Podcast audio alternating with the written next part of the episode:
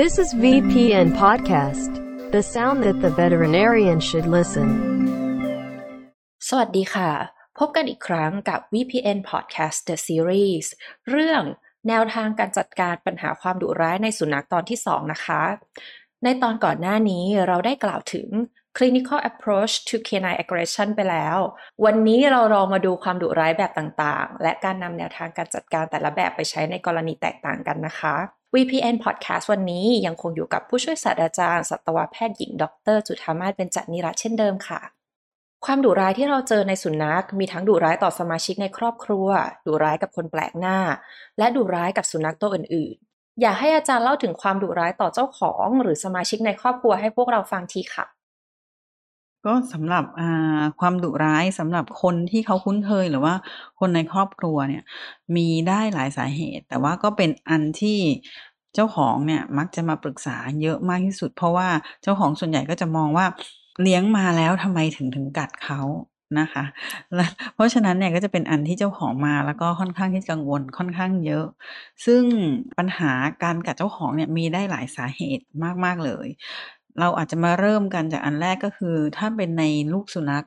นะคะการอ่าเกิดความกัดปัญหากัดเจ้าของเนี่ยมันเกิดได้ จากการที่เขาเล่น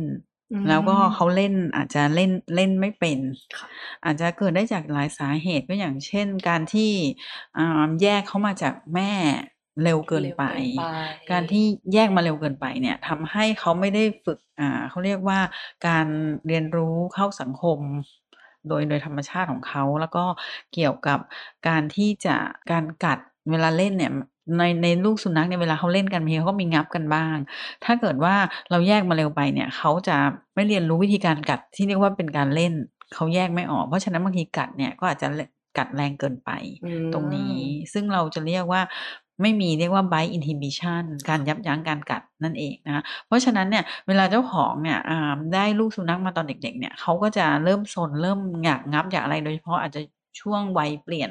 เปลี่ยนฟันด้วยอะไรอย่างเงี้ย เพราะฉะนั้นเนี่ยเวลากัดก็อาจจะมีการกัดที่ที่แรงกว่าปกติ แล้วเจ้าของบางที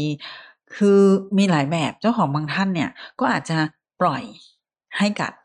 เพราะว่าตอนเด็กๆอะก็คือยังน่ารักอยู่ แต่พอโตมาเขาก็จะเริ่มกัดแรงขึ้น ซึ่งมันก็อาจจะเข้าแล้วอะไรอย่างเงี้ยค่ะไม่มีการยับยั้งอันนี้ก็ก็เป็นปัญหาอีกแบบหนึ่งอันที่สองก็คือว่าพอเขากัดแรงเนี่ย เจ้าของบางท่านก็อาจจะหงุดหงิด แล้วก็ทำทำโทษตั้งแต่เด็ก ๆ การทำโทษตั้งแต่เด็กๆเนี่ยปัญหาที่เกิดขึ้นก็คือว่าอาสุนัขก็อาจจะเป็นสุนัขที่หวาดระแวงขี้กลัว แล้วก็นำมาสู่ปัญหาอ่าความก้าวร้าวกับเจ้าของในอนาคต ได้เหมือนกัน อันนี้ก็จะเป็นเกี่ยวกับว่าความกลัวซึ่งทำให้เกิดความก้าวร้าวซึ่งอันนี้ก็เป็นของของตัวลูกสุนัขวัยเด็ก ๆ แล้วก็อาจจะโตมาเป็นแบบนี้นะอันที่สองที่ที่ทำให้กัดเจ้าของได้ที่เราเจอก็คือห่วงของห่วงของห่วงจานอาหารพวกเนี้ยนะคะ อันนี้ก็เป็นอีกอันหนึ่งที่มักจะเจอมาตั้งแต่เด็กเหมือนกัน ปัญหาก็คือว่าเจ้าของเนี่ยมองว่าไม่ได้เป็นอะไรซีเรียสเพราะว่าเขาเด็กอยู่ เพราะฉะนั้นก็จะเฉยๆ ก็คือแบบห่วงก็ไม่เป็นไร แล้วบางทียังจะแกล้งด้วยซ้ำหลายๆ ท่านคือ ไม่ได้ตั้งใจแกล้งคือมันก็สนุกดีคือดึงไปดึงมาลูกหมาก็ขู่อะไรอย่างเงี้ยนะคะซึ่งซึ่งตรงเนี้ยทำให้เขาเนี่ยยิ่งดุมากขึ้นโดยเฉพาะกับอาหารพวกนี้นะอันนี้ก็เจ้าของก็มาปรึกษาพอสมควรเหมือนกัน เพราะฉะนั้นตรงเนี้ยอยากให้อ่าคุณหมอนะคะ ถ้าเกิดว่าเจอเจ้าของแบบเล่าว่าเออลูกหมามีอาการอย่างเงี้ยอยากให้คุณหมอเนี่ย เริ่มที่จะให้ความแนะนำ ว่าอันนี้มันเป็นเรื่องที่ซีเรียสเพราะว่าเวลาลูกหมาเนี่ยห่วงของเนี่ยโอกาสที่เป็นหมาที่มีปัญหาในอนาคตนะเกี่ยวกับความดุร้ายกับเจ้าของเนี่ยมันมีค่อนข้างสูงอยู่แล้วมันเป็นทราย เพราะฉะนั้นเนี่ยคุณหมอควรจะแนะนำกับเจ้าของว่าตรงนี้ต้องพยายามแก้นะคะ การแก้เนี่ยอาจจะทำได้ยังไงนะคะ ถ้าถ้าเกิดว่าเราพูดลงไปในดีเทลนิดนึงก็คืออย่างเช่นว่าถ้าลูกหมาเนี่ยห่วงอาหารเนี่ยเราสามารถใช้วิธีแบบ เดินผ่านไป แล้วก็อาจจะหย่อนขนมลงไปในจานอาหารทำให้เขารู้สึกดีว่าโอเค ถ้ามีคนเดินผ่านนะคะ ก็มีอะไรที่มันดีๆ เกิดขึ้นก็ไม่เป็นไรนะคะเสร็จแล้วหลังจากนั้นเนี่ยถ้าเกิดว่าเขาแบบเราเดินผ่านแล้วเขาเริ่มไม่ขู่แล้วเนี่ยเราก็อาจจะอลองลองสังเกตอาการดูเพราะยังเป็นลูกหมาอยู่อันตรายก็น้อยลงเวลาฝึกตั้งแต่ตอนเด็กนี่มันจะง่ายนะคะ ก็สามารถที่จะวางอาหาร คือเอาเราเข้าไปนั่งนะคะ แล้วก็สามารถที่จะลองหยิบจานอาหารออกมาถ้าเขาไม่ว่าอะไรอย่างเงี้ยนะคะ เราก็สามารถที่จะใส่ขนมเข้าไปแล้วก็คืนไปอืมคือพยายามอย่า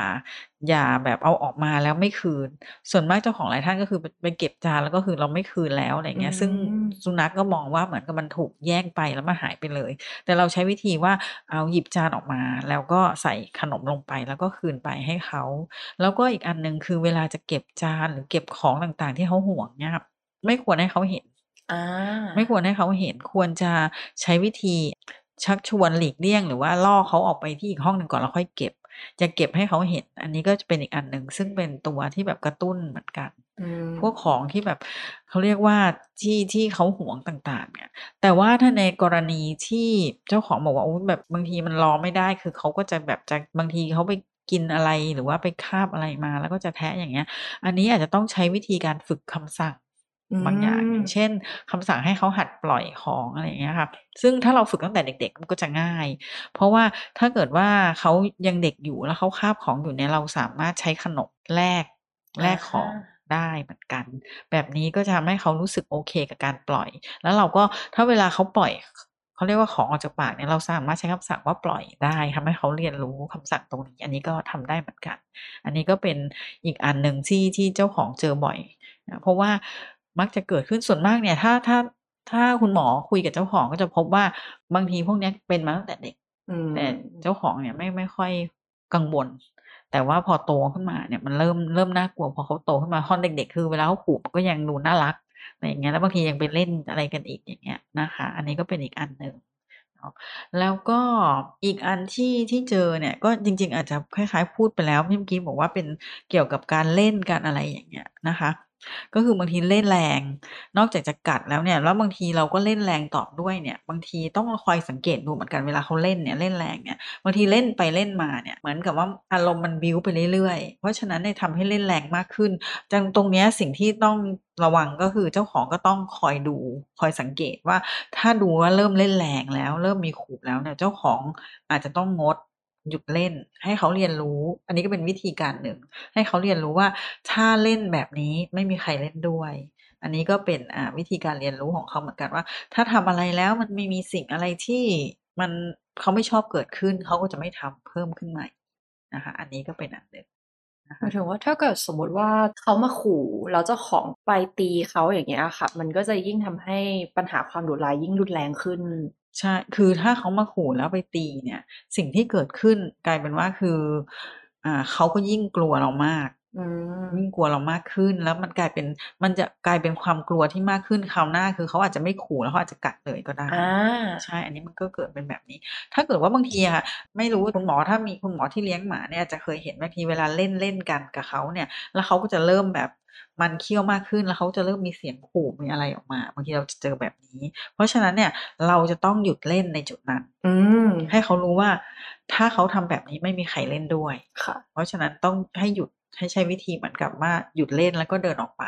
เขาก็จะเรียนรู้ แต่ว่าถ้าเรายังดันทุลังเล่นด้วยเพราะว่า อ่า หมอเคยเจออาจารย์อาจารย์หมอเคยเจอว่าแบบคือพอเล่นอย่างเงี้ย แล้วเขาก็ยิ่งขู่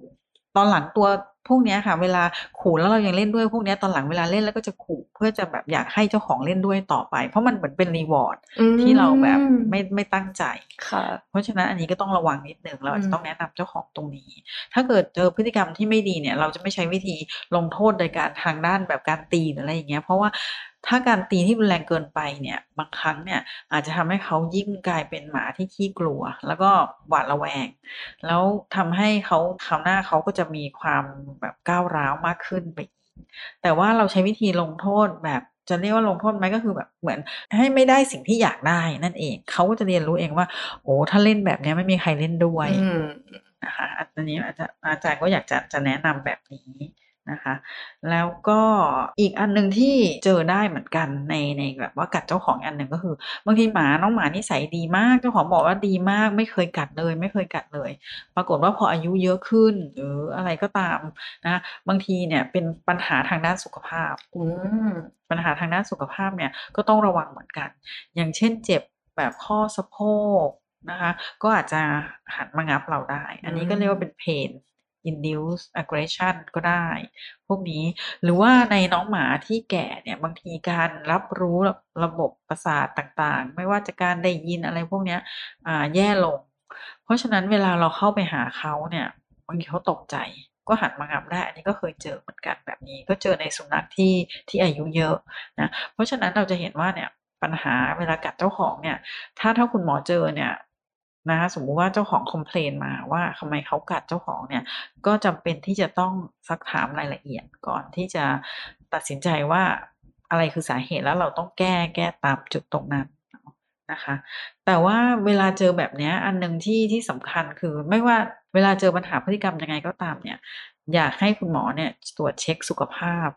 ให้แน่ใจก่อนว่าเขาสุขภาพ แข็งแรงปกติดีทุกอย่าง แล้วเราถึงจะมามองทางด้านพฤติกรรม เพราะบางทีเนี่ยถ้าเกิดว่าปัญหามันเกิดจากทางด้านสุขภาพเนี่ย แล้วเรามาแก้พฤติกรรมมันก็ไม่หายเพราะว่าตัวสาเหตุจริงๆ มันอยู่ที่สุขภาพเหมือนกัน เพราะฉะนั้นตรงนี้ก็ต้องระวังอาจจะ aggressive จากสุขภาพก็ได้ แล้วก็มีอันที่2ที่อาจารย์บอกว่าเขาแก่แล้วเนี่ย อันนี้ก็ใช่ อันที่3ก็คืออาจจะเป็นโรคที่เกิดขึ้นในสมองต่างๆทำให้พฤติกรรมเปลี่ยนไปก็ได้เหมือนกันบางทีสามารถเจอได้ว่าเป็นพวกแบบ tumor เป็นอะไรอย่างเงี้ยก็ทำให้พฤติกรรมเปลี่ยนได้เหมือนกัน อันนี้ก็แต่อันนี้ก็เป็นอันที่วินิจฉัยค่อนข้างยาก ยกเว้นว่าจะตรวจตรวจพวกอ่า CT หรือ MRI อะไรอย่างเงี้ยซึ่งก็คุณหมอคงต้องคุยยากเหมือนกัน เพราะว่าราคาแพงอันนี้ก็ต้องแล้วแต่เจ้าของนะคะตรงนี้แต่ว่าถ้าเราดูแล้วสาเหตุอย่างอื่นมันไม่มีมันไม่มีตัวกระตุ้นไม่มีอะไร มันก็มันก็มีโอกาสที่จะเกิดกับความผิดปกติในสมองโดยตรงเลยก็ได้ อย่างอื่นก็อย่างเช่นอีกอันหนึ่งที่เจอก็คือว่าความที่สุนัขเนี่ยไม่มีความมั่นใจว่าควรจะทำอะไร นี่ก็ทำให้เกิดความก้าวร้าวกับเจ้าของได้ อันนี้เกิดขึ้นได้ยังไง อันนี้เกิดขึ้นจากการที่เจ้าของเนี่ยบางครั้งเนี่ยรีแอกชันของเจ้าของกับสุนัขเนี่ยไม่ชัดเจนหรือไม่สม่ำเสมอ คือบางทีหงุดหงิดก็ ไปดุน้องหมาโดยที่อ่าไม่มีสาเหตุบ้าง หรือว่าบางทีก็เอามากอดคือบางทีหมาก็ไม่แน่ใจว่าตกลงจะเป็นยังไงกันแน่ทำให้บางครั้งเนี่ยเขาเกิดความสับสน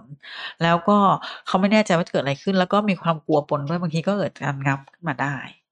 อันนี้ก็จะเป็นสาเหตุที่ที่เราจะเจอได้ว่าทำไมเขาถึงอ่ากัดเจ้าของ ตรงนี้ เพราะฉะนั้นอย่างที่อาจารย์บอกคุณหมอจะต้องพยายามที่จะสอบถามลงไปถึงรายละเอียด เพื่อจะหาสาเหตุที่แท้จริง แล้วเราสามารถที่จะแก้ปัญหาตรงนั้นได้งั้นอยากรบกวนให้พี่ชมพู่อธิบายเรื่อง redirect aggression ให้ฟังนิดหนึ่งอะค่ะ redirect aggression อันนี้ก็เป็นอีกอันหนึ่งที่ที่เราเจอได้ในสำหรับอ่าเวลา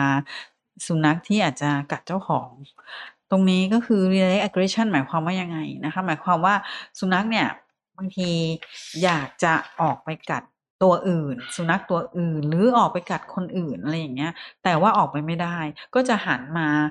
กัดคนที่อยู่ข้างๆหรือบางทีอ่าหมาด้วยกันที่อยู่ข้างๆก็ได้ เพราะฉะนั้นเนี่ย redirected aggression เนี่ยจะเจอในทั้งแบบสุนัขที่ aggressive กับเจ้าของกับสุนัขที่ aggressive กับสุนัขตัวอื่น ตรงนี้เราเจอได้ในเหตุการณ์อะไรบ้างอย่างเช่น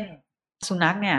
อยู่ในบ้าน นะคะแล้วก็อยู่ที่รั้วบ้านเนี่ยแล้วก็มีคนเดินผ่านแล้วเขาก็จะตอนแรกเนี่ยก็จะเป็นแค่เขาเรียกว่าห่วงที่เฉยๆก็จะเห่าคนข้างนอกเห่าหมาข้างนอกที่เดินผ่านรั้วหน้าบ้าน แต่แล้วก็เขาก็อยากจะออกไปกัดด้วยในฟีลของเขา แต่เขากัดไม่ได้เนี่ยนะคะมีหลายครั้งที่เขาจะหันมากัดบางทีเรายืนอยู่ข้างๆเราพยายามจะไปห้ามบอกว่าอย่าเห่าอย่าอะไรเขาอาจจะหันมากัดเรา อันนี้ก็เป็นไปได้ เพราะฉะนั้นเราก็ต้องคุยอ่ากับเจ้าของถามรายละเอียดตรงนี้ว่าทำไมอยู่ดีหันมากัดสถานการณ์ต่าง ๆ อันเนี้ยสำคัญมาก กับอีกอันหนึ่งที่เป็น redirected aggression อีกอันหนึ่งก็คือบางทีสุนัขจะกัดกันเองอืแล้วเราเข้าไปมห้ามเราอืเข้าไปดึงมแล้วเขาหันมากัดเราอันเนี้ยถือว่าเป็นอยู่ในกลุ่มนี้เหมือนกันเป็อืน redirected ม aggression ก็คือว่าก็กลายเป็นว่าหันมากัดเจ้าของ ก็คือมาเข้าอยู่ในกลุ่มของกัดเจ้าของนั่นเอง นะซึ่งอย่างที่อาจารย์บอกก็คุณหมอจะต้องถามเจ้าของในรายละเอียดเวลามีเหตุการณ์การกัดเกิดขึ้นเนี่ย คุณหมอจะต้องถามรายละเอียดว่ามันเกิดขึ้นเมื่อไหร่ยังไงอะไรอย่างเงี้ยนะมีใครอยู่บ้างอะไรเป็น เพราะว่าเราจะต้องหาดูว่าอะไรมันคือเป็นสาเหตุแล้วเราถึงจะแก้ได้ ถ้าเรามองว่าสาเหตุสมมุติว่าเป็น redirected aggression เนี่ยเราต้องคอยระวัง ไม่ให้เกิดเกิดเหตุการณ์นั้น อย่างเช่นว่าถ้าเขากำลังเห่าตัวข้างนอกบ้านอยู่เนี่ยบางทีเราอาจจะไม่ต้องไม่ควรจะเข้าไปใกล้ หรือถ้าเป็นไปได้เราอะต้องหาอะไรกันไม่ให้เห็นอะไรข้างนอกหรือเปล่าอะไรอย่างเงี้ยนะคะเหมือนลดสิ่งกระตุ้นลง ใช่ไหมลดคะสิ่งกระตุ้นลง อันนี้ก็จะเป็นอีกอันหนึ่งหรือว่าถ้าเป็นเกี่ยวกับเมื่อกี้ที่บอกว่าหวงของอย่างเงี้ยนะคะ เมื่อกี้อาจารย์จะลืมพูดไปนิดนึง ถ้าห่วงจานข้าวอย่างที่บอกเราเทรนตั้งแต่เด็ก ๆ พยายามให้เขารู้สึกว่าแบบ เวลาเราอยู่ใกล้จานข้าวเขาเนี่ยเราไม่ได้แยกมา แต่เราเอาอะไรไปให้เอาขนมไปให้ แต่ว่าถ้าเกิดว่าตอนหลังเนี่ยห่วงของเล่นห่วงอะไรเนี่ยถ้าเราดูว่าของชิ้นไหนเขาห่วงมาก เราอาจจะต้องเก็บอย่าวางไว้ให้เขาคอยเขาห่วง ถ้าเกิดว่าพอวางไว้เขาแบบใครเดินผ่านมาบางทีเขาอาจจะงับได้กันเวลาเขาห่วงของ ก็อาจจะต้องทำแบบนั้นแล้วก็อาจจะต้องอย่างที่บอกคือฝึกคำสั่ง ให้ปล่อยของจากจากปากให้เขาให้เขารู้สึกว่าแบบเวลาปล่อยของจากปากแล้วเราก็ให้รางวัลเขาก็จะรู้สึกโอเคที่แบบว่าจะอ่าแล้วเราหยิบของมาแล้วก็คืนไปด้วยอะไรอย่างเงี้ย เวลาเวลาฝึกพวกเนี้ย อย่าไปแยกออกมาแล้วไม่คืนเราจะต้องมีการคืนกลับไป เพื่อให้เขารู้สึกดี แล้วก็มีการให้รางวัลสลับกันไปสลับกันมา แต่ว่าเวลาจะเก็บของอย่างที่บอกก็ต้องอย่าให้เขาเห็น อันนี้ก็เป็นตัวอย่างหนึ่งค่ะ บางครั้งเราจะเคยได้ยินทฤษฎีเรื่อง Alpha Dog อย่างเงี้ยค่ะอ่าเป็นทฤษฎีที่เรามักจะได้ยินครูฝึกใช้เป็นประจำแต่ทีเนี้ยค่ะ เหมือนกับว่าเรื่องปัญหาของการเป็นสุนัขจ่าฝูงเนี่ยจะสามารถเป็นต้นเหตุของความดุร้ายได้จริง ๆ หรือเปล่าอย่างเงี้ยค่ะ คือมีครูฝึกหลายๆครูฝึกอะที่เขาก็ยังมองว่าสุนัขเนี่ยเป็นสัตว์ฝูงตามธรรมชาติ เขาเป็นสัตว์ฝูงอยู่ในธรรมชาติเขาจะมีสุนัขป่า เพราะว่าเขาบอกสุนัขบ้านเนี่ยมาจากสุนัขป่า เพราะฉะนั้นเนี่ยในสุนัขป่าเนี่ยเวลาเขาอยู่ในธรรมชาติของเขาเนี่ยเขาจะมีการแบ่งเป็น ranking ต่างๆ alpha beta อะไรอย่างเงี้ยค่ะ แล้วก็ตัว alpha เนี่ยก็จะได้กินก่อนได้ทำอะไรก่อนทุกอย่างเลยเนาะแล้วตัวอื่นค่อยๆตามมาตามลำดับนะคะแล้วก็ก็มีคนมองว่านะคะ มองว่าเนี่ยสุนัขเนี่ยพอมาเป็นสุนัขบ้านแล้ว สุนัขมีการเอาตัวเองเนี่ยนับคนในบ้านเนี่ยเป็นสมาชิกในฝูงด้วย เพราะฉะนั้นก็มีบางทฤษฎีที่มองว่าถ้าเกิดว่าสุนัขเนี่ยกัดเจ้าของเนี่ยอาจจะเป็นเพราะว่าสุนัขมองว่าตัวเองอะเป็นสุนัขเป็นเป็นแรงที่สูงกว่า แล้วเวลาเจ้าของทำอะไรที่ไม่ถูกใจ เขาก็จะมือนก็จะโดนลงโทษ ก็จะโดนกัดโดนงับ แบบนี้เป็นต้น แต่ว่าก็มีอีกหลายทฤษฎีที่ก็มองว่าแบบโอกาสที่แบบนี้เป็นไปได้น้อยนะคะเพราะว่าสุนัขเนี่ยวิวัฒนาการมาแบบมาอยู่กับคนเนี่ยนานมากแล้ว แล้วก็ในส่วนของฝั่งเนี้ยเขาก็จะมองว่า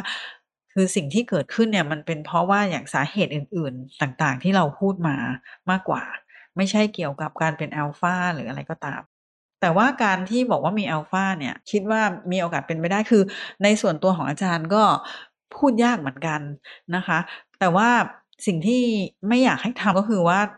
เพราะว่าเราอาจจะเจอในพวกที่แบบว่าครูฝึกบางคนเนี่ยเขาจะมองว่าไม่ได้นะ เราจะต้องคนเนี่ยต้องเป็นอัลฟาแล้วสุนัขจะต้องแบบอยู่ คนจะต้องเป็นผู้นำสุนัขก็ต้องอยู่ ข้างล่างอะไรอย่างเงี้ยนะคะ ซึ่งถ้ามองแบบพอมีไอเดียตรงนี้แล้วสิ่งที่เกิดขึ้นก็คือว่า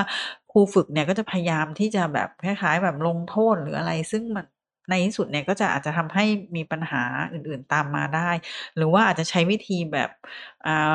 โบราณที่แบบว่า เอาตัวไปคร่อมเหมือนแบบหมาตัวที่เป็นแอลฟาไปคร่อมตัว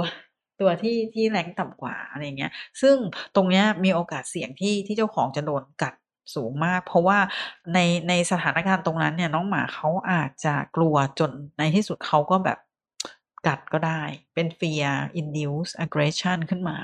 เพราะฉะนั้นเนี่ยเราจะไม่แนะนำให้ทำแบบนี้ แต่ว่าเราอาจจะแนะนำให้แบบอ่าเหมือนกับว่าเราเนี่ยสุนัขรู้สึกว่าต้องพึ่งพาเรามากกว่าเนี่ยเราอาจจะแนะนำวิธีอื่นอย่างเช่นว่า เรื่องการให้อาหาร ก็เราจะไม่ทิ้งอาหารไว้ทั้งวัน แบบนี้เราก็สามารถทำได้ ก็คือว่าให้น้องเขาน้องสุนัขเขารู้ว่าเออเราเนี่ยเป็นคนให้อาหารก็ให้อาหารเป็นมื้ออะไรอย่างเงี้ยนะคะ แล้วก็ทำอะไรที่แบบว่าชัดเจน อันนี้จริงๆมันก็จะไปเกี่ยวข้องกับตรง conflict เกี่ยวกับอ่าความสับสนของน้องหมาที่ทำให้ดุเนี่ย ถ้าเราทำอะไรที่ชัดเจนอย่างเงี้ย น้องหมาเขาก็จะไม่ค่อยอมีปัญหาในการที่จะกัดเรา ตรงนี้ เพราะว่าเวลาเราทำอะไรชัดเจนเนี่ยเขาก็มั่นใจในตัวเราเขาก็รู้อยู่แล้วว่าเออตรงเนี้ยนะ คือแบบเราไม่ทำอะไรเขาแน่นอนอะไรอย่างเงี้ยค่ะไอ้ความความสับสนเนี่ยมันบางทีเกิดขึ้นได้ในอีกกรณีหนึ่งที่แบบเจ้าของมักจะทำแล้วก็อยากให้คุณหมอแนะนำก็คือว่าเจ้าของมักจะลงโทษหลังจากที่เหตุการณ์มันเกิดขึ้นนานเกินไปแล้ว อย่างเช่น เวลากลับมาบ้านแล้วแบบว่าสุนัขปัสสาวะเรี่ยราดทำข้าวของเสียหายเนี่ยเจ้าของมักก็จะดึงตัวไปแล้วก็ไป เอาไปดมแล้วก็ไปตี ซึ่งตรงเนี้ยเป็นตัวที่ทำให้สุนัขเกิดความสับสนมาก เพราะว่าสิ่งที่เกิดขึ้นเนี่ยมันเกิดไปนานแล้ว แต่ว่าเราเขาโดนลงโทษตอนที่เขากำลังนั่งรอเราอยู่เขาแบบว่าก็มีความสุขแฮปปี้ไม่ได้ทำอะไรผิด แต่ว่าเขาโดนตีตอนที่เขาแบบอยู่เฉยๆทำให้สุนัขเกิดการสับสน แล้วก็อาจจะหวาดระแวงเรา แล้วก็มีโอกาสที่วันหลังเวลาเราไปเข้าไปหาหรืออะไรอย่างเงี้ยเขาก็อาจจะกัด เพื่อเขามองว่าเขาเป็นการป้องกันตัวได้ เพราะฉะนั้นต้องระวังแต่ในส่วนของเรื่องอกลับมาเนาะไปส่วนของอัลฟาด็อกก็อย่างที่อาจารย์บอกก็คือว่า มันมีความทฤษฎีที่แย้งแย้งกันอยู่ นะแต่ว่าที่ไม่อยากให้แบบว่าเรามองแบบนี้ เพราะว่าเรากลัวว่าคนเนี่ยจะไปใช้วิธีที่รุนแรงกับสุนัขเพื่อที่จะเหมือนกับเพราะว่าในในธรรมชาติเนี่ยเขาบอกว่าสุนัขเขาก็จะสู้กัน เพื่อใครชนะก็จะเป็นแอลฟาคนก็จะมองว่าก็ต้องแบบใช้ใช้ความรุนแรงกับสุนัขอะไรอย่างเงี้ยเพื่อที่จะเอาชนะว่าแล้วเราเป็นแอลฟาอย่างเงี้ยเราก็ไม่อยากให้เป็นตรงนั้น แต่เราอาจจะอย่างที่บอกก็คือว่า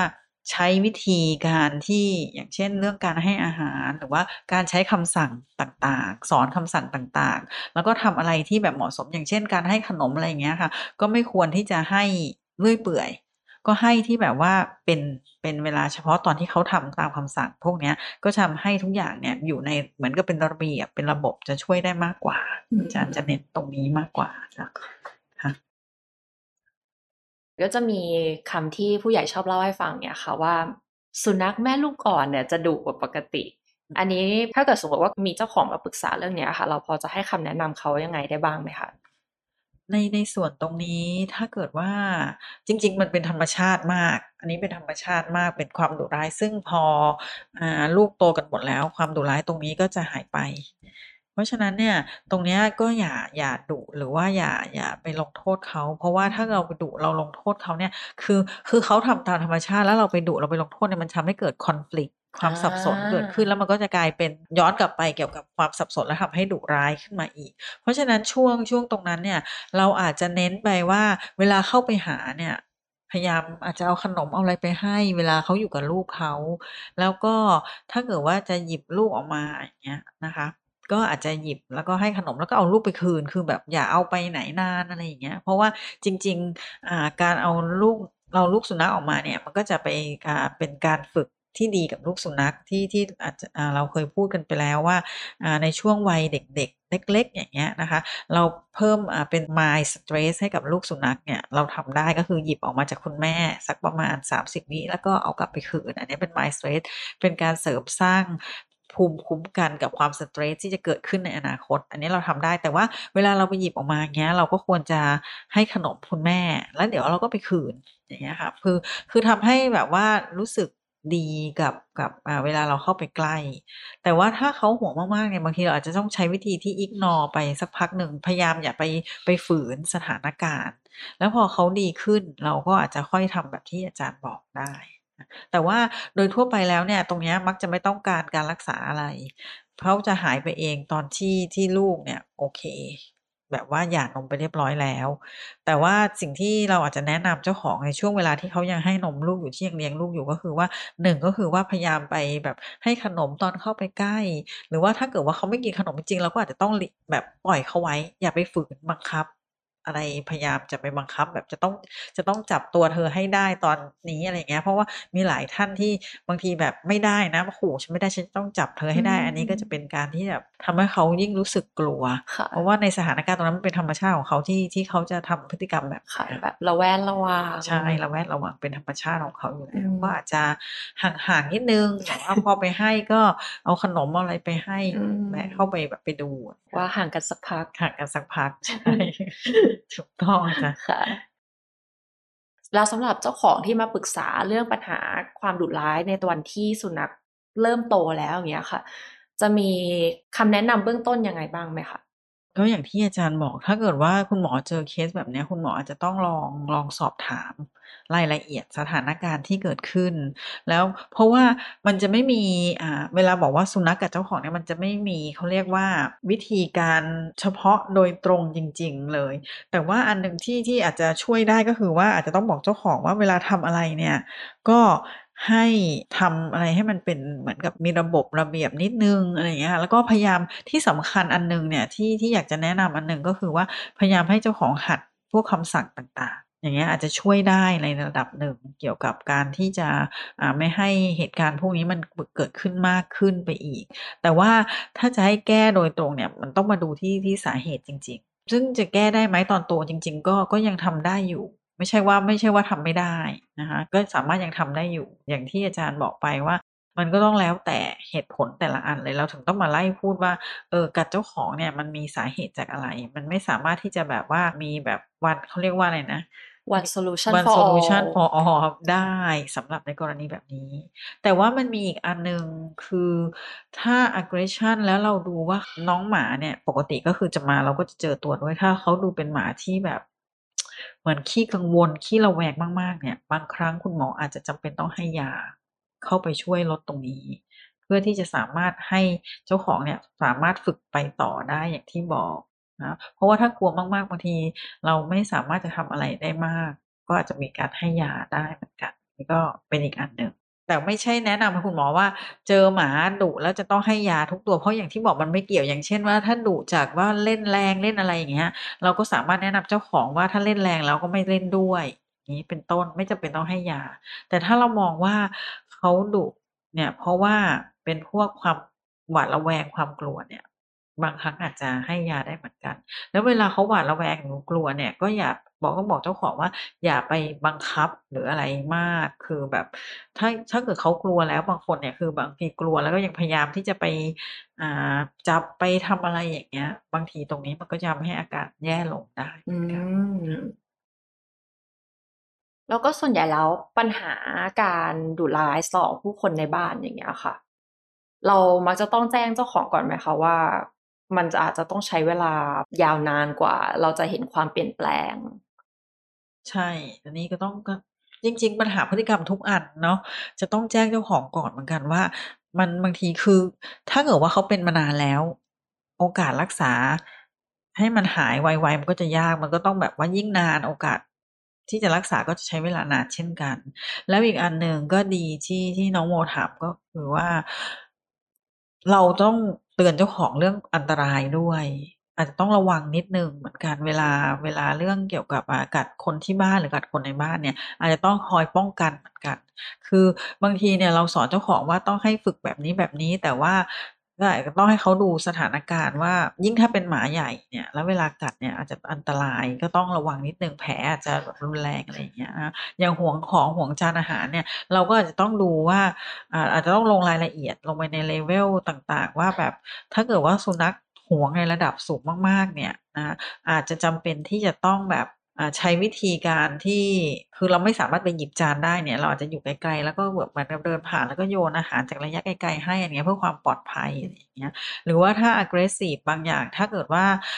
aggressive กับเด็ก ขึ้นมา ซึ่ง aggressive กับเด็กเนี่ย อาจจะเป็นเพราะความกลัวหรือว่าอะไรก็ได้ เพราะว่าอาจจะเด็กอาจจะเคยไปเล่นแรงกับเขาอะไรอย่างเงี้ยนะ ถ้าเกิดว่าอยู่ถ้าแบบเนี้ยเราก็ต้องแนะนำเจ้าของเหมือนกันว่าเรื่องการป้องกันอันตรายที่จะเกิดขึ้นกับกับเด็กหรือว่าเจ้าของเองก็คือว่าถ้าอยู่กับเด็กจริง ๆ เนี่ยอาจจะจำเป็นที่จะต้อง มีใส่ปอกปากอะไรอย่างเงี้ยนะคะแต่โดยทั่วไปแล้วถ้าเกิดว่ามีสถานการณ์อย่างนี้เกิดขึ้นเราควรจะแยกเด็กไปก่อน แล้วก็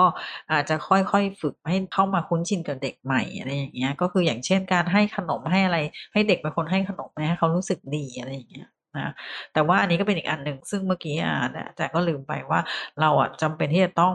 อ่าเตือนเจ้าของเรื่องเรื่องอันตรายที่อาจจะเกิดขึ้นได้เหมือนกัน อืม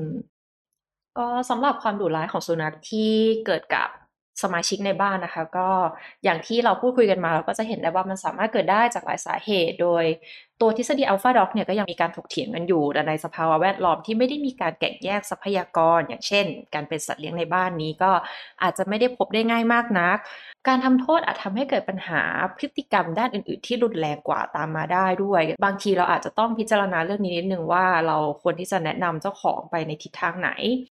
อย่างไรก็ตามถ้าเกิดเจ้าของเนี่ยได้มาปรึกษาเรื่องความดุร้ายของน้องสุนัขเนี่ยทางที่ดีคือเราควรจะต้องถามประวัติที่มาให้ชัดเจนว่า แนวโน้มที่ทำให้สุนัขมีพฤติกรรมเหล่านี้เนี่ยน่าจะคืออะไร แล้วก็ไม่ว่าจะเกิดอะไรขึ้นก็ตามเนี่ยอย่าลืมเตือนเจ้าของให้ระวังตัวเองด้วย และถ้าเกิดคุณหมอมองว่าสุนัขมีพฤติกรรมที่ควรจะต้องแก้ไขโดยคุณหมอพฤติกรรม ก็สามารถพิจารณาส่งต่อให้กับผู้เชี่ยวชาญได้เช่นกันค่ะ สุดท้ายนี้ต้องขอขอบคุณคุณหมอทุกท่านสำหรับการติดตามรับฟังสำหรับใครที่ฟังผ่าน Facebook Live ก็อย่าลืมกดปุ่ม See First ในเพจให้ด้วยนะคะ หรือถ้าชมผ่าน YouTube ก็ฝากกด Subscribe และกดปุ่มกระดิ่งเพื่อแจ้งเตือน นอกจากนี้ยังสามารถรับฟังพวกเราได้ทาง Spotify และ Apple Podcast เพียงค้นหาคำว่า VPN Podcast แล้วกดติดตามกันได้เลยค่ะ ถ้าใครคิดเห็นอย่างไรเกี่ยวกับประเด็นนี้ หรือมีเรื่องไหนที่อยากให้เรานำมาพูดคุยในครั้งต่อไป ก็คอมเมนต์กันมาด้านล่างได้เลยนะคะ วันนี้พวกเราลาไปก่อน สวัสดีค่ะ